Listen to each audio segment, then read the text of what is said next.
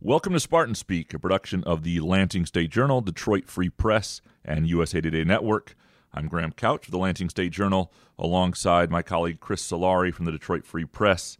And we're going to get into game week. Michigan State football has a football game this week against Central Michigan. All the position analysis, the off seasons, surmising who might be where, the quarterbacks, all that stuff. We have new data this Friday, which is really, really nice. Yeah, yes, I believe the stock words are "we'll see on Friday." Yeah, right. I mean, I think that's what Mel Tucker said Monday. Like, it was who would run out there on Monday. I wonder if it'll just be a race. Like, all right, who gets behind the line of scrimmage gets to take the first snap. You know, that's an interesting take on a competition. You know, I mean, whoever's the fastest to the huddle gets the first snaps. Gets the first snap. There you go. All right, so.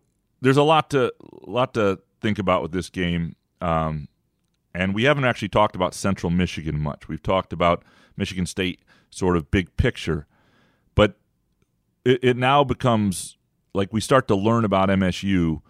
What are you looking forward to learning the most about Michigan State in this particular game? Boy, the most. That's going to be, I mean, there's so many things that we need to see and learn in a game environment, I think. I think the biggest thing we need to see is what the quarterback situation is. And I don't necessarily mean who runs out and starts the game. I mean, who looks most comfortable with the offense, who's getting the most reps, who's moving the offense and the chains, like what they couldn't do at times last year. Are they sputtering in 3-and-outs? And I think the direction of how the offense is going and which of those two guys, or maybe three, I mean, they're still keeping Sam Levitt's name out there, and I think just from watching the little glimpses we saw in practice, he has a bright future, but we'll see how much ground he was able to make up in a short period of time. But I do think between those two guys, it's not so much the individual performance, it's who can manage what needs to be done to get the offense moving. It's one of those things where, to me, like, does it look smooth? I go back to Connor Cook in the Buffalo Wild Wings Bowl, who was 4 for 11, and yet I think most of us left that game thinking, boy, you know what? The offense just moved a little bit better when he was in there, right? And sometimes it's less about stats and more is about feel. And, of course, taking care of the ball will be a big thing, but who can make plays? Who feels like a threat back there? What makes the offense go and how it looks? And I think both will play. I'd be surprised, Chris, if both don't, if they don't have a plan to get the other one in there. Early first half reps. Yeah. No, the problem with the new clock rules, there are only 12 plays in a game. So if you want to give somebody the second quarter a drive in the second quarter, that is the second quarter. So I'm kidding, but we'll see how that is going to actually play a factor. It's going to play a big factor when you're trying to. I mean, both teams. I mean, both MSU and CMU are trying to work in new quarterbacks. CMU has guys who have started at least. They just haven't been the guy.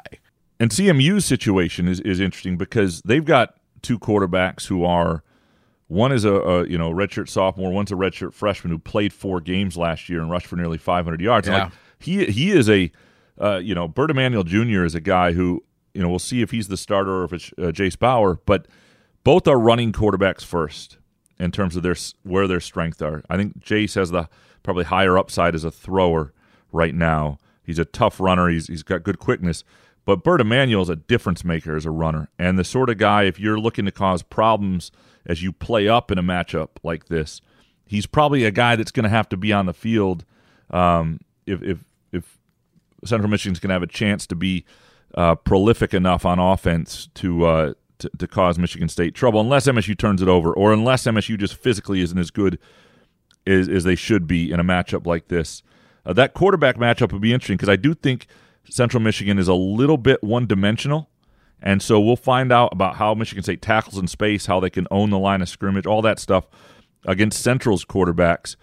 And we also don't know how many dimensional Michigan State is when it sounds like The running back situation probably will be another new running back with Nathan Carter. I mean, he, by all accounts, he's going to be the guy.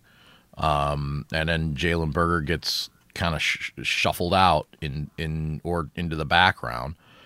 I think this is compelling football in that this is like Sandlot football in some ways, where you just don't know who you're going to show up and see, other than simply the fact that we've seen what these guys and teams can do individually, but in very small glimpses. Yeah, there's a compelling storyline at almost every position this Friday. Like, quarterback is obvious. Who plays, how they look, where this all goes, right? Pretty clear. Receiver, where you've lost your top two receivers. And you have some proven guys, but then you've also got some guys that are younger that may have a higher ceiling. And, you get a lot of camp talk about Montori Foster and guys like that. Like, what is the ceiling of that guy? What does he look like? What does that whole receiver group look like? Do they have people who are difference makers? Tight end, a lot of talk about Malik Carr is ready to take that step. Well, let's see it, right? Offensive line, improved depth. What does that mean? Do they get a push? Because that's a position that in the past we've run into where there's a red flag when in a matchup like this where you can't really prove that you're going to be okay in the Big Ten, but you can prove you're in trouble if you can't move the Mid-American Conference school off the ball. And then running back, you're right. Like Nathan Carter, there's a lot of talk about him. You know, running back is a position where you can usually see the juice right away. And so how do they use him? Where is Berger's role? How much are they platooning guys versus a one-back system? And that's just the offense. There's a lot of questions on the other side of the ball too. And we're not even talking about what we're going to see 2 hours before kickoff when we get the first availability report, right? Which is interesting too. I mean, right. We know Nick Samak was banged up during camp. He admitted it. We saw J.D. Duplain in the BTN special in a red jersey at times, and other times we saw him in videos released by MSU not in a red jersey and practicing. And unless you have full context of any of it, it's just crumbs, right? I mean, same with on the defensive side of the ball, who is and who isn't available. I think that's going to be fascinating because, I'd say the one guy that makes the biggest question mark for me, who in the BTN special was in a red jersey, was Jaden Mangum, because that's supposed to be one of your starting safeties and one of the building blocks for your future. I think that's going to be fascinating to see, and I believe if you did the Graham Couch Western Michigan shot chart last week with me saying fascinating, that's kind of the word about this. This is a fascinating time to be following Michigan State football in terms of not knowing what exactly they're trying to present. I mean, it's intentional by Mel Tucker. He's been, I don't want to say, he's been very opaque. And I don't want to say he's been obtuse about it, because I get it. Teams haven't seen you. You've got a lot of new guys. It's just like 2021 in some respects, in that you've brought in such a bunch of guys who are going to play right away for you. And really, even a guy like Chris Bogle, who didn't play much for you last year, coming back from injury, where's he at? So I think there's so many things, even before we even get toe to leather, that are going to be pretty fascinating, I guess. I mean, I keep coming back to that word, but that's really what it is. Well, the injury report thing is interesting. And for people who don't know, that's a new mandate in college football that you have, or in the Big Ten at least, that was enacted last week after we did our podcast. Right, and the idea that it's sort of like an NFL injury report. It's unclear. Exactly, not even close. I don't think it's how detailed. Yeah, how detailed. Right, it's not as detailed. These teams have up until 2 hours before kickoff to say whether a guy is available or not available, and that's pretty much what it is. Right? Yeah. It's not Wednesday, and it's not. So, it's interesting, and the claim is partly it's done to prevent, sort of things, gambling on campus and stuff. It's a weird deal with that, though, because understand that most bets are made long before two hours before the game. Exactly. And so now are people going to hold off? And if you were actually a player, what you're worried about is players getting involved with this stuff, players are the one who would have insight early in the week. So it doesn't really deter that. I don't really understand what they're trying to do. If you want an availability report that has teeth, or impacts point spreads and stops shenanigans from potentially happening, you would do it on Wednesday or Thursday. even Friday, even 24 hours before kickoff. Yeah, right. So it's a naive attempt. It's a start. That took a lot to get coaches to crack on that, I'm sure. Well, it's also, I bet you it's people in the Big Ten office who just aren't used to placing a bet. Like, people who don't exist in that world that often would be like, we're doing something here. When they don't actually understand the mind of a gambler, they should have brought somebody in who actually places a bet every week. I disagree. I think this is all stemming from coaches' acquiescence. I think this is coaches saying, this is what we'll give you. At some point, the coaches have to relent. And, there's a reason the NFL has the model it does. Here would be my line to a coach who didn't want to acquiesce. I'd be like, look, we've got a lot of decisions to make in the future of college football. One of them is the best way to share revenue is to reduce coaching salaries about tenfold. So before we think about that, let me ask you what you want to do with this. Like, in other words, you don't let the coaches be in position of power with this. These guys are often paranoid fools when it comes to this stuff. I understand wanting to keep certain things. I understand not wanting people to know who your quarterback is until they take a snap if you got two guys to prepare for. I get some of that. But the overall paranoia in this stuff is overboard. I 100% agree with you, but I also think you're taking a Pollyanna-ish approach on this as well, because you're talking about the quote-unquote leaders of this sport who have bowed to television powers on everything from kickoff times to where games are played and everything else. So they're going to stand up to the coaches too. They're not standing up to the TV people. They're not going to stand up to the coaches. Those people that you are talking about, honestly, have no power, or they've ceded the power. In a lot of campuses, the coach is the most powerful person. I just, it to me, it could be done. I wouldn't acquiesce to coaches on this. If you want to do it and do it right. I get, but you're right. This is a step. So. Beyond that, once we know who's playing, and I do think there is interest in that, because Mel Tucker keeps saying the line about getting the horses to the race, so to speak. I think he thinks he has a squad that can do some things and has a chance to be intriguing and grow into something if he has his main guys available, and so that's what he's concerned about. And they changed the way they practice to try to make that happen. Let's look on the... I want to stay on that, though, because I think that what we talked about with Mel Tucker the last couple weeks has been a marked difference from what we heard from him at Big Ten Media Day, where he said this is the deepest team he's ever had. There's talent all across the board. Then midway through camp, he kind of flips it and says, we can't have just 30 to 40 guys. Now, some of that's motivation for some of those guys, but that also doesn't really say that you thought that you had 110 guys 2 months ago or a month ago, and now you realize we might have 30 or 40. 40 is not going to – that to me, when I heard that, that was a marked flip from what we heard in Indianapolis, and almost felt like in a lot of ways, and I don't know if we talked about it last week, but it felt like maybe tempering some expectations of a fan base. Well, some of that is, though, I also think, and there might be some of that, but I also think this is what happens, and this could be a positive thing or it could be a problem, but it's what happens when you finally discover you're getting some separation. So when it feels like you've got 19 healthy offensive linemen, that sounds great 6 months away from kickoff.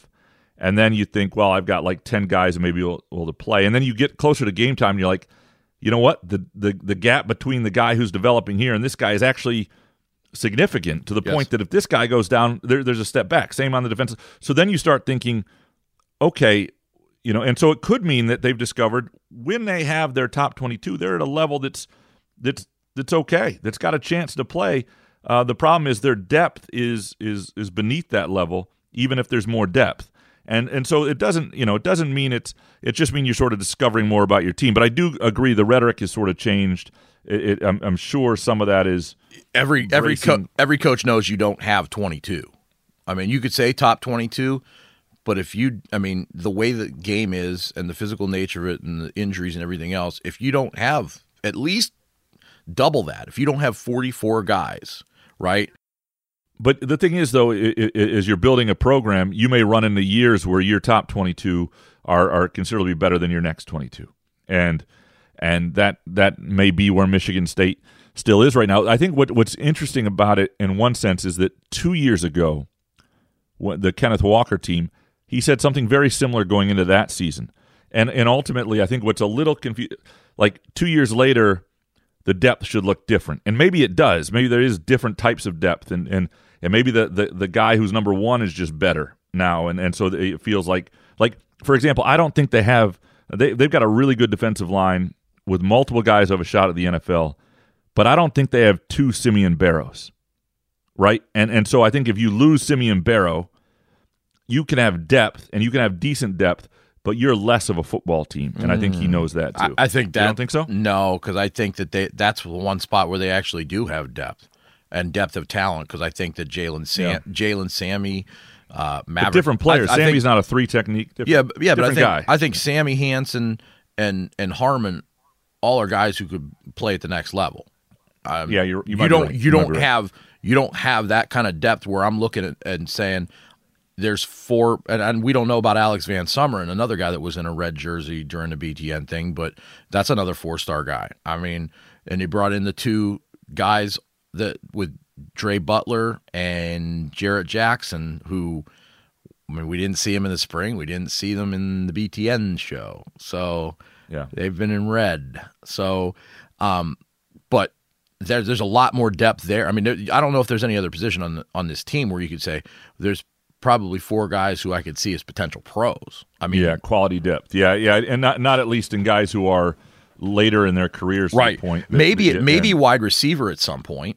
I mean, you know, you've got the young kids that are talented, maybe some of those guys in the secondary, but not at this moment this year. Yeah, and I think, you know, one of the things we won't get a sense of in this game, because I don't think Central is the type of team that – and I think Central's got good running backs. I know they lost Lou Nichols. Everybody's talked about that, but they've got good backs. They've got – like, Central's going to be a team that if they could actually throw it with any sort of proficiency – apologize for that. I don't know if that was me or you. If you could throw it with any sort of efficiency, then they'd be a real threat in this game. But I do think, even though the secondary won't get tested in certain ways, probably over the top and with pinpoint passes the way they might later on, I do think that tackling in space, you know, being in the right places, working together on, I think in some ways that it's almost an ideal situation, because you're being tested in terms of dealing with really quick athletes, in terms of working together, staying in your gap, tackling in space, and yet the second part of how you'll be tested will come later. You don't get it all at once, and I think that's probably not a bad deal for what's a young secondary, especially if this defensive front can control things and as good as we think they might be. Well, on the flip side of that, I think Central's biggest strength is their defense. I mean, they got guys that in the back end who are going to be playing on Sunday. You know, I don't know how much depth they have there, but they do have. It's also game one, so depth sometimes doesn't matter game one, particularly if you're going on the road and trying to give yourself a puncher's chance. I mean, they've got a strong returning group on defense, and I think that's going to be, to me, more fascinating than seeing what Michigan State's defense does. I really think that I think this is going to me maybe be a low scoring game in some ways, and I don't know if that's good for either of these. Well, for Central, it's good because it bodes well for them moving into MAC play and the rest of the season, that they can bank on their defense. But, you know, I don't know what the fan base will do if I was talking with someone, what if it's a 17-14 game? You know, what if it's a 20-13 game? I mean, if it's a low scoring game and you're not putting a team away and you're not seeing that progress on offense, which might not even be because of the offense, it might be because the Central defense is has some talent and has some veteran guys and some cohesion from a year ago. I don't think the fan base will look at it well. The coaching staff might. The coaching staff will understand, okay, that Central team is better than most people are going to think. Yeah, that's the thing. You never really know after week one what you've just seen, because you don't really know the strength of either team. Like every week, this is why preseason polls and week 2 polls are ridiculous. there will be like two SEC teams or something that'll play each other, and they both have big brands, and one wins, and so one becomes number 4 in the country, and it turns out both are crap. You know, like you don't need to go anywhere but the 2016 Michigan State Notre Dame game for that. Yeah, so right, and then sometimes you can play a Mid-American Conference team that winds up being really good, and like there's some people think this Central team will be, better than they're pegged to be. They certainly have a defense that's got some guys if they stay healthy. They've got some electrifying players in the ground game, and so if they wind up being the one thing that I can tell you right now from having covered that league is the preseason poll is rarely right. There's so much parity. And I'm not saying Toledo won't wind up being the best team. They're the odds-on favorite to win the league. But they have zero at plus 150 to win the league. They have zero value at plus 1,700. Central Michigan actually has a little bit of value because – the difference won't be that severe. Now, I'm not saying Central Michigan's going to win it, and it's something you find out down the line. Again, I think the other thing to keep in mind, Chris, is you and I covered some Michigan State teams at their height, where they didn't look great in this opener on Friday nights offensively, and they even when they 2014-15 they weren't really prolific, so you got to keep that in mind. Guys can grow into things. But if guys look good and then you also don't know, maybe Central Michigan's really bad. There have been, Western Michigan last year looked like a team that had some parts and then didn't have a very good season. Yeah. And so it's hard to know. It's hard to take too much from this. There will be overreaction. There's a reason to react to it. It's new data. There's nothing wrong with some reaction to this because it's better to react to this than the nothing we've seen for 6 months. Well, and remember, what's the thing that everybody says? The biggest growth is between week 1 and week 2. This is just the first chance to see how they are when the lights come on. And they ought to be able to. They ought to be able to win certain matchups. Physically, they ought to look like the better team. That's the thing that you can. If they're not, then you got concerns. To me, it's more of a avoid red flag game. Have some things that look intriguing. So okay, moving forward, that looks like it might be pretty good.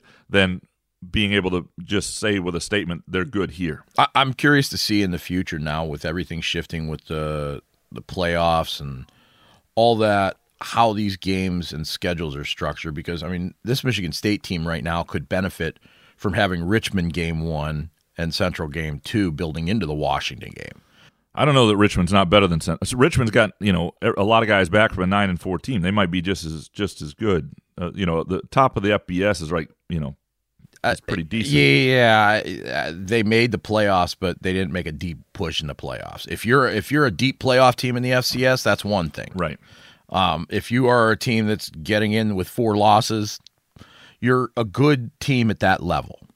Yeah, but just to give you an example, I've seen like Southern Illinois be about what this Richmond team is projected to be or was last year. Take out, or come with a whisker of beating Northern Illinois when they were at the top of the MAC West. Like the difference early on, because the one thing in that league is, right, it's the scholarships too at that level. You only get 63. Yep. That matters in terms of depth. But early in the season, it's not as impactful. The one thing that's going to hurt that level that I don't mean to advance Richmond too much here, but I don't know how much we've seen it yet. But in the old days, what you really had at that level, an advantage, was the ability to transfer immediately and play. And so you would wind up with NFL dudes on those rosters that you would not get at the mid-major level because they wanted to go down. Jacobs, the running back for the Giants forever, wound up there. Wow. There were a lot of those sort of guys. Marshall was at that level with Randy Moss. Tons of those guys. And Marshall came right into the MAC and was winning it then. And so, but your top-tier programs at that level, though, have those NFL guys that are off the radar because they're in the Dakotas and they're in rural Iowa and they're in backwoods Minnesota and some of those far-flung places in Montana where these scouting combines where Power 5 coaches aren't there all the time miss it.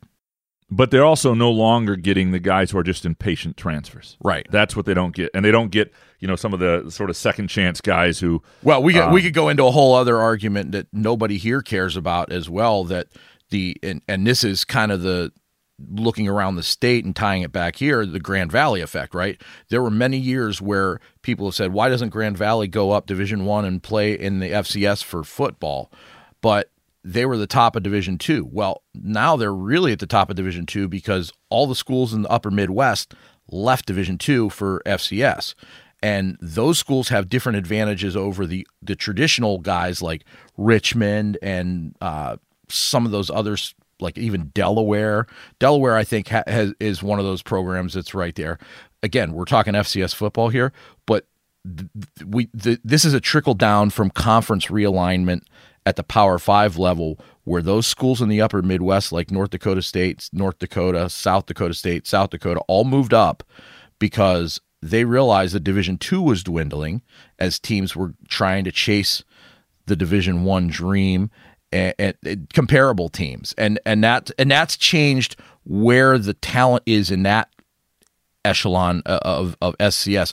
The teams like Richmond and Youngstown State that would feast on those transfers aren't getting them anymore. Not to do an entire podcast here on things that our listeners don't care about, but one of my favorite quotes from Brian Kelly came because Grand Valley folks have always said, "Oh, you know, we could beat Western or Central and all this. We're right there." And Western and Central, by the way, would never let Grand Valley in the MAC, but they already screwed up letting Grand Valley have so much of Grand Rapids. But he was asked about the move to Cincinnati from Central Michigan, or there was the move to Notre Dame from Cincinnati in terms of level. And he basically said, it really isn't any difference as a coach. The big hard move for me was from Grand Valley to Central. That's where the talent jump was. And I just love that because Brian Kelly's like their lord there at Grand Valley, and to have him basically say the level of talent, that's where the jump is between Grand Valley and Central was interesting. Okay, back to this this game. I want to get into the special teams a little bit because we talked about it from a season perspective on this. It's going to impact this Michigan State team greatly. This is our first chance to see what they look like, kicker and punter. And in the return game. And in the return game. But I think, return, yes, it would be great if they had something that gave them some juice, and they need to try to find that. But if they're not able to count on 75% inside of 40 yards and field goals, that's a problem this season. If they're not able to flip the field consistently with 42, 43, 44-yard punts, and they're getting some 25-yard shanks and some things like that, It for this team, with its margin, it becomes a small problem, and that we will start to discover, I think, against Central. I think as much as we spend so much time on the punter and kicker situation, and Mel Tucker was asked about it again on Monday, and again, like he did with the quarterback, didn't really go into it. I don't think he mentioned a single player's name on Monday, not one. He did not. And, that's Eckley and the Ohio State transfer, Michael O'Shaughnessy, competing at punter, and Jonathan Kim and walk-on Steven Rusnak at kicker. I think those two guys at kicker have one career kick, but each. And they haven't made it. Each. They missed their only attempt. Kim is a guy that they brought in as a transfer from North Carolina. He's a kickoff specialist, but what can he do when the lights are bright? Getting behind center and trying to take a kick from the long snapper. I don't know. But I also think that we spend so much time talking about the specialists on that we don't even think about the return teams and the coverage units. And I think the coverage units particularly, that's where, when Mel Tucker's talking about 30 to 40 guys, that's where you need the additional bodies. You can't be relying on your starters to be out there. If this is a spot where, and it goes to me to recruiting, if you can get freshmen on the field and improve your play, true freshmen or redshirt freshmen, and not have to burn your defensive and offensive guys for additional snaps on some of the most physical plays in the game, you have to do that. And he was asked how many true freshmen we're going to see, and he didn't. We'll see on Friday, whatever.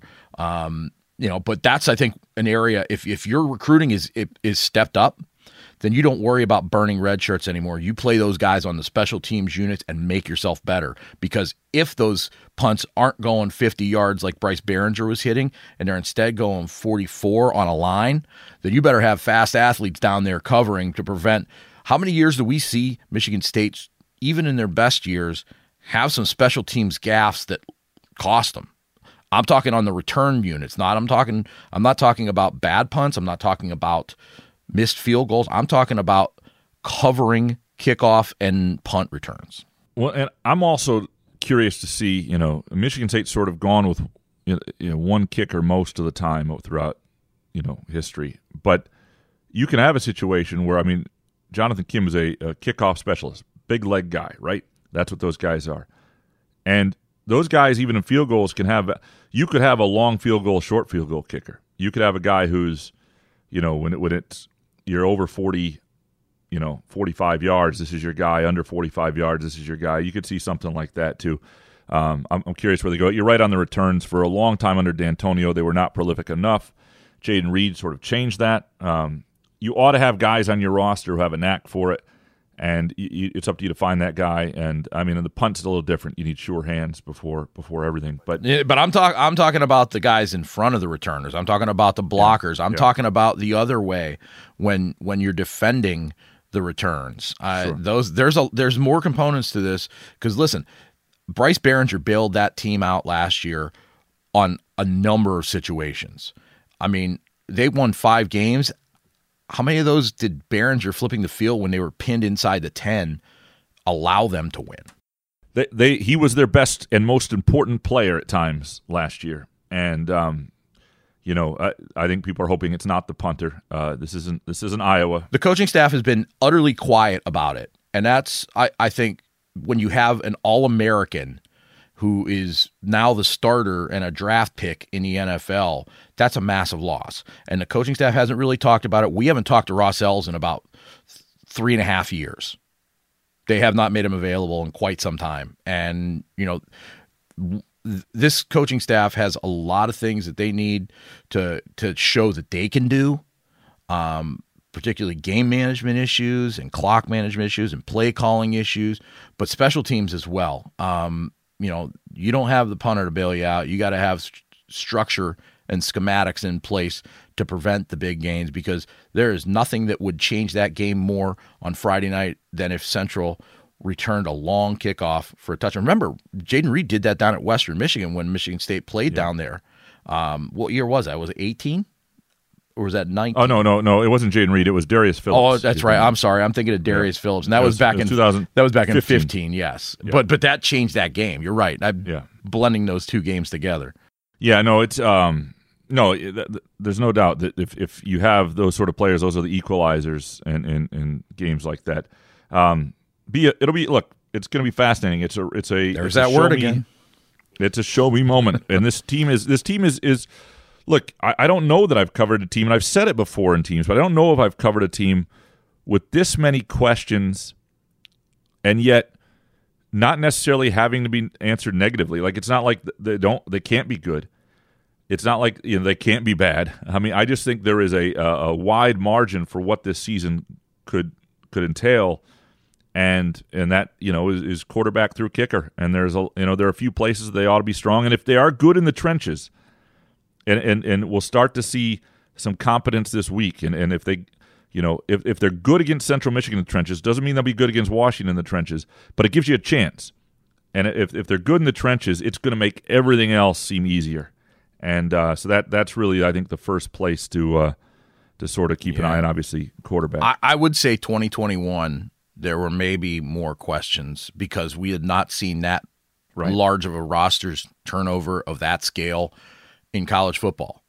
Now Walker in. Right. And now it's become the norm. So you kind of, from that, you get a better baseline of, okay, every year there could be one or two impact guys like Kenneth Walker who've fallen below the radar at their previous school, or left for whatever reason, that take another step based on becoming a feature guy. Nate Carter could be a guy like that. Maybe Jaden Mangum. Boy, it's going to be a long year with those two. I tell you, the one I'm going to misspell is Hauser. I've been doing it with the other, doing it with the A for, you know, a number of years, and now it's the O, and you know, take some time. Yep. Well, but I want to posit one to you, because I do think that, you know, we spent so much time in the last few weeks when we've done the podcast going into the weeds with the roster, going into the weeds with the position battles, going into the weeds with what exactly could happen on either side of the ball, or, you know, waiting until Friday. There was something Mel Tucker said on Friday that I think is pretty interesting when Jack Ebling asked him, you know, how do you, you know, measure growth as a coach? He said, you know, we'll have to see on Friday, including his performance. Where do you think this staff is right now? And I'm not just talking about Mel Tucker and not talking about Mel Tucker's contract. I mean, when you say it's a prove-it year, a show-me year, I think for this coaching staff it may be a bigger show-me year than even for any of the players. Right, because here's the thing. When I say show-me year, it's not like show me the end result, 10-2, 12-0. It's show me competence all year. Show me growth all year. Show me development all year. Show me...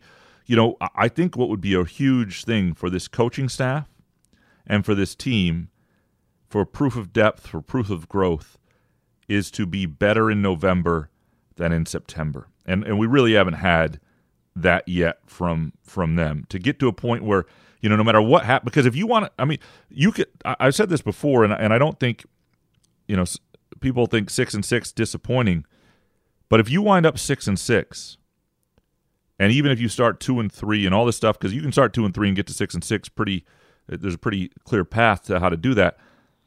But if they are really more competitive against Ohio State than they've been, where they look like they belong on the same field for a length of time, competitive against Penn State at Ford Field, where it looks like, hey, these guys are going somewhere. They look like they're ready for this stage, and they're better in November than they are in September.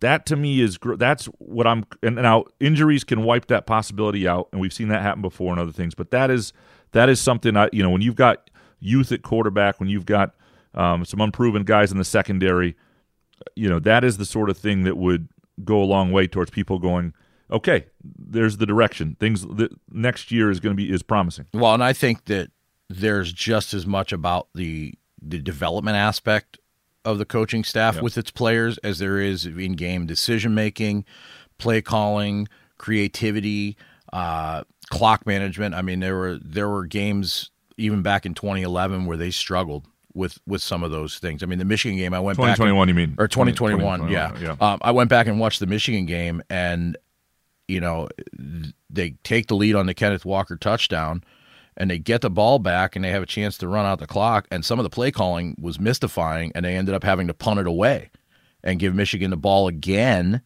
with a chance to come back. I mean, the Illinois game last year, there was – and to me, and you heard me in the press box. I mean, I said that it was coaching malfeasance at the end of the Penn State game when Penn State had, I think, they shifted the formation to go five guys – or four guys to the left, and MSU only had three or four guys. They were one man down, and Mel Tucker had timeouts to burn. It was a one-score game at that point, and you could stop them. And it was coaching malfeasance to not call a timeout. That's a situation that's on Mel Tucker. That's his. He's the CEO. He's got the timeouts. He's the one who should use it. And they didn't, and they got burned for a touchdown there. And player development, too. I mean, you go back to, and part of what D'Antonio and his group did in their peak, and when they was uncover guys. It wasn't just all development. They found some dudes who should have been 4 or 5 stars. Like if you go back to the 2010 or 11, I've written it down, 11 class, I think it is. The 2011 class is, maybe it's 10 class, but pound for pound, it's the Le'Veon Bell group. It's 2010. Yeah. Darquez Denard. Like, you could put that, if you redid the ratings or on how guys turned out, next to any class in the country. That's like worthy of a number one rated recruiting class. You just go through it. It's like, holy smokes, there are like 8 pros in that group. Some of that is uncovering, but some of that's also development. And, you know, and I think that's the area, too, that it's you know, with some developing young players who are maybe not as high on the radar into guys who are real difference makers. We have not really seen yet. Now, to be fair to them, they have had a lot of challenges. When they started, wasn't, you know, they get D'Antonio's class and they get the COVID class. I'm not saying it won't still happen. A lot of their recruits are still very young players. But that's something I think we also need to watch. Like, who among their guys, who among this roster, whether it's their guy or not, really takes a step. Well, and we talk about this so often with players, but I don't think enough with coaches because of the salaries, because of the pressure and power in those positions. But Mel Tucker's still a young head football coach. I mean, he's got 3 years, to basically you would say 2.5 years at Michigan State and four seasons total, 3.5 seasons as a head coach. I mean, when D'Antonio took over the Michigan State job, he had 3 seasons of head coaching already under his belt. And guess what? He was 18-17 in those 3 seasons. Tucker right now is 18-14. So this is where I think the biggest pivot is. Mark D'Antonio, people would have saw an 18-17 Cincinnati coach and Mark D'Antonio. There was questions. You know, he wowed people over when they hired him, and people knew the limitations that there were at Cincinnati and knew what he had built. And really, Brian Kelly benefited from what D'Antonio built in 3 seasons at Cincy. 100%, yeah. But D'Antonio had all those guys and still only went 18-17 at Cincinnati. You could have saw that and said, there's no way this guy's going to last 4 or 5 years at Michigan State. He ends up going 13 years and growing throughout the process to become the winningest coach and pass Duffy Doherty. You wouldn't have said that in that last year at Cincinnati. Say, oh, this guy, by the way, is going to be Michigan State's winningest all-time head coach. You're like, wait, he's at 18-17. You can't really look at that. This is where I think the development is, right? I mean, that D'Antonio took over that team with John L. Smith's players and went 7-6, and then the next year went 9-4. I mean, there's parallels to what Mel Tucker did going 11-2. A different landscape, totally different things, but this, I think, right now, in Mel Tucker's defense, he is at the point as a head coach where D'Antonio was when he took over Michigan State with the experience. Now he's got to show that he's growing. It'll be an interesting year. Fascinating. We'll have complete coverage, obviously, all weekend at freep.com, lsj.com, greenandwhite.com. You can pick up the print papers. We'll even have it there. That's for our over 60 crowd. Thank you. And we'll also next week come back and talk about it more, which will be new data. I'm excited about. Before we go, a little bit of basketball news that is worth mentioning that happened. We were recording this on Wednesday afternoon, and earlier this afternoon it was announced the previously planned closed scrimmage against Tennessee, which was the return scrimmage. Secret scrimmage. Not so secret anymore. Scrimmage. Yeah. Last year, Michigan State played at Tennessee. This year, it's going to be in East Lansing. It's going to be open, like an exhibition game. Fans can show up. It's to benefit the Maui wildfire relief effort. Michigan State obviously has been a regular at the Maui Invitational. Last played in 2019, was slated to be there in 2024. No idea whether a year and a half from now there will be a tournament there or not. Tennessee's supposed to play in the Maui Invitational this year. This year, yeah, which there's no way that's going to be there. I think the Invitational will happen just like COVID. It'll just be moved to the Honolulu or somewhere in the lower 48. But kind of a cool thing. I myself will miss the game. I was assured there would be nothing on this date. It's my grandmother's 100th birthday party, and so I will not be there. But so if I don't see a Cohen Carr dunk, it didn't happen, right? That's what I'm going to tell people at least. Anyway, but it's still a cool event. And Chris, I think from a basketball standpoint, it really is an interesting early look at where Michigan State is. Again, exhibition game, result won't matter. They'll play weird lineups like they usually do. They might, and at some of these exhibitions, these close scrimmages, they play like a fifth quarter and bring in young guys. Like, they can do all sorts of stuff. It's unofficial as all heck. But it will be interesting, a very early look, different from usual exhibition games that we see. Yeah, I think it's going to be a lot like the game in Grand Rapids back in the 2017-2018 season. I think because I think that would, remember, that was to, that came up really short notice, and it was to benefit hurricane victims in Georgia, but also Tum Tum Nairn's home island of the Bahamas. And they sold out that arena in Grand Rapids, and you're going to see some sloppy play, and you should. It's October. I mean, it's not basketball season, contrary to what someone on the other side of this podcast thinks. It's not basketball season until calendar flips. But we'll see. We'll see. It all depends on what fan base disagrees. Hey, it all depends on what calendar you're using. I'm not going to say that, but I think the fan base may be wrong, but they disagree. Yeah, and I think it's going to be interesting for this team with. That's going to be the first marquee event for a team that's going to have massive expectations and massive hype coming into the year. And I would imagine Breslin's going to be sold out. I was asked about broadcast information. I talked with our colleague and friend Mike Wilson down at the Tennessean, Knoxville News Sentinel, covering the Volunteers and former Michigan State guy. He said last also one of the great co-ed softball outfielders you'll ever have. Yeah, he has a cannon and a good bat too.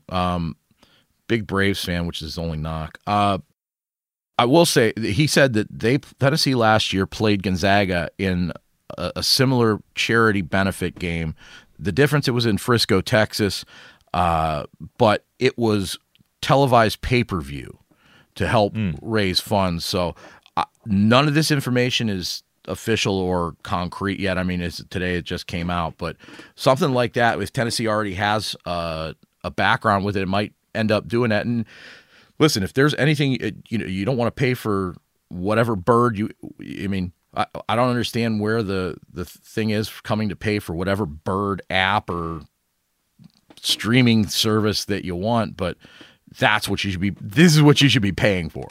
No, this that would make sense. If the whole idea of having it is to put people in the stands to make money for them, then it makes sense to also offer a streaming option or a pay-per-view option in some way that allows people to contribute, and that would make and I think there'd be a lot of interest, and they make a lot of money.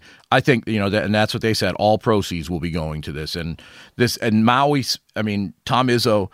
His first game as a head coach was in Maui back in 1995. Let me give you ask you a little trivia. Do you remember his backcourt, what it was supposed to be and what it actually was most of the time? I believe it was supposed to be Thomas Kelly and Ray Weathers, but I believe it was Anthony Mull and maybe Mike Respert. David Hart. Okay, Mike Respert was on that team though. To give you an idea where the weight room situations come, how far it's come in Michigan State, I remember bench pressing in the basement of the old downtown YMCA next to David Hart. Like, I don't think it was 100% in season, but it wasn't out of season. Like, he didn't need to be at the downtown Y basement bench pressing. I'm sure they had weight rooms and stuff, but this is where things have. I thought you were going to say you out bench pressed him. Well, basketball players are not. I have short arms. Basketball players are not known for their. Yeah, thank you. Yeah. Okay, that's right. I was going to throw that out there. If you're going to knock on David Hart, I'm like, he's got long arms, and you got those short T-Rex arms. There are very few basketball players that could probably outbench me just because they're not built that way, right? And, I want to see you on the dip station against them. Yeah, no. Bar dips, I'm pretty good. It's the pull-ups. If I get my one pull-up in, I've done well. Let's put it that way. That's where the problem is. Like I said before, we'll have complete coverage of this weekend's game at freep.com, lsj.com, and greenandwhite.com. This has been a production of the Lansing State Journal, Detroit Free Press, and USA Today Network. Please rate, subscribe, throw fruit. Just don't say anything that your mother wouldn't appreciate hearing, and we'll be back next week. Thanks for listening.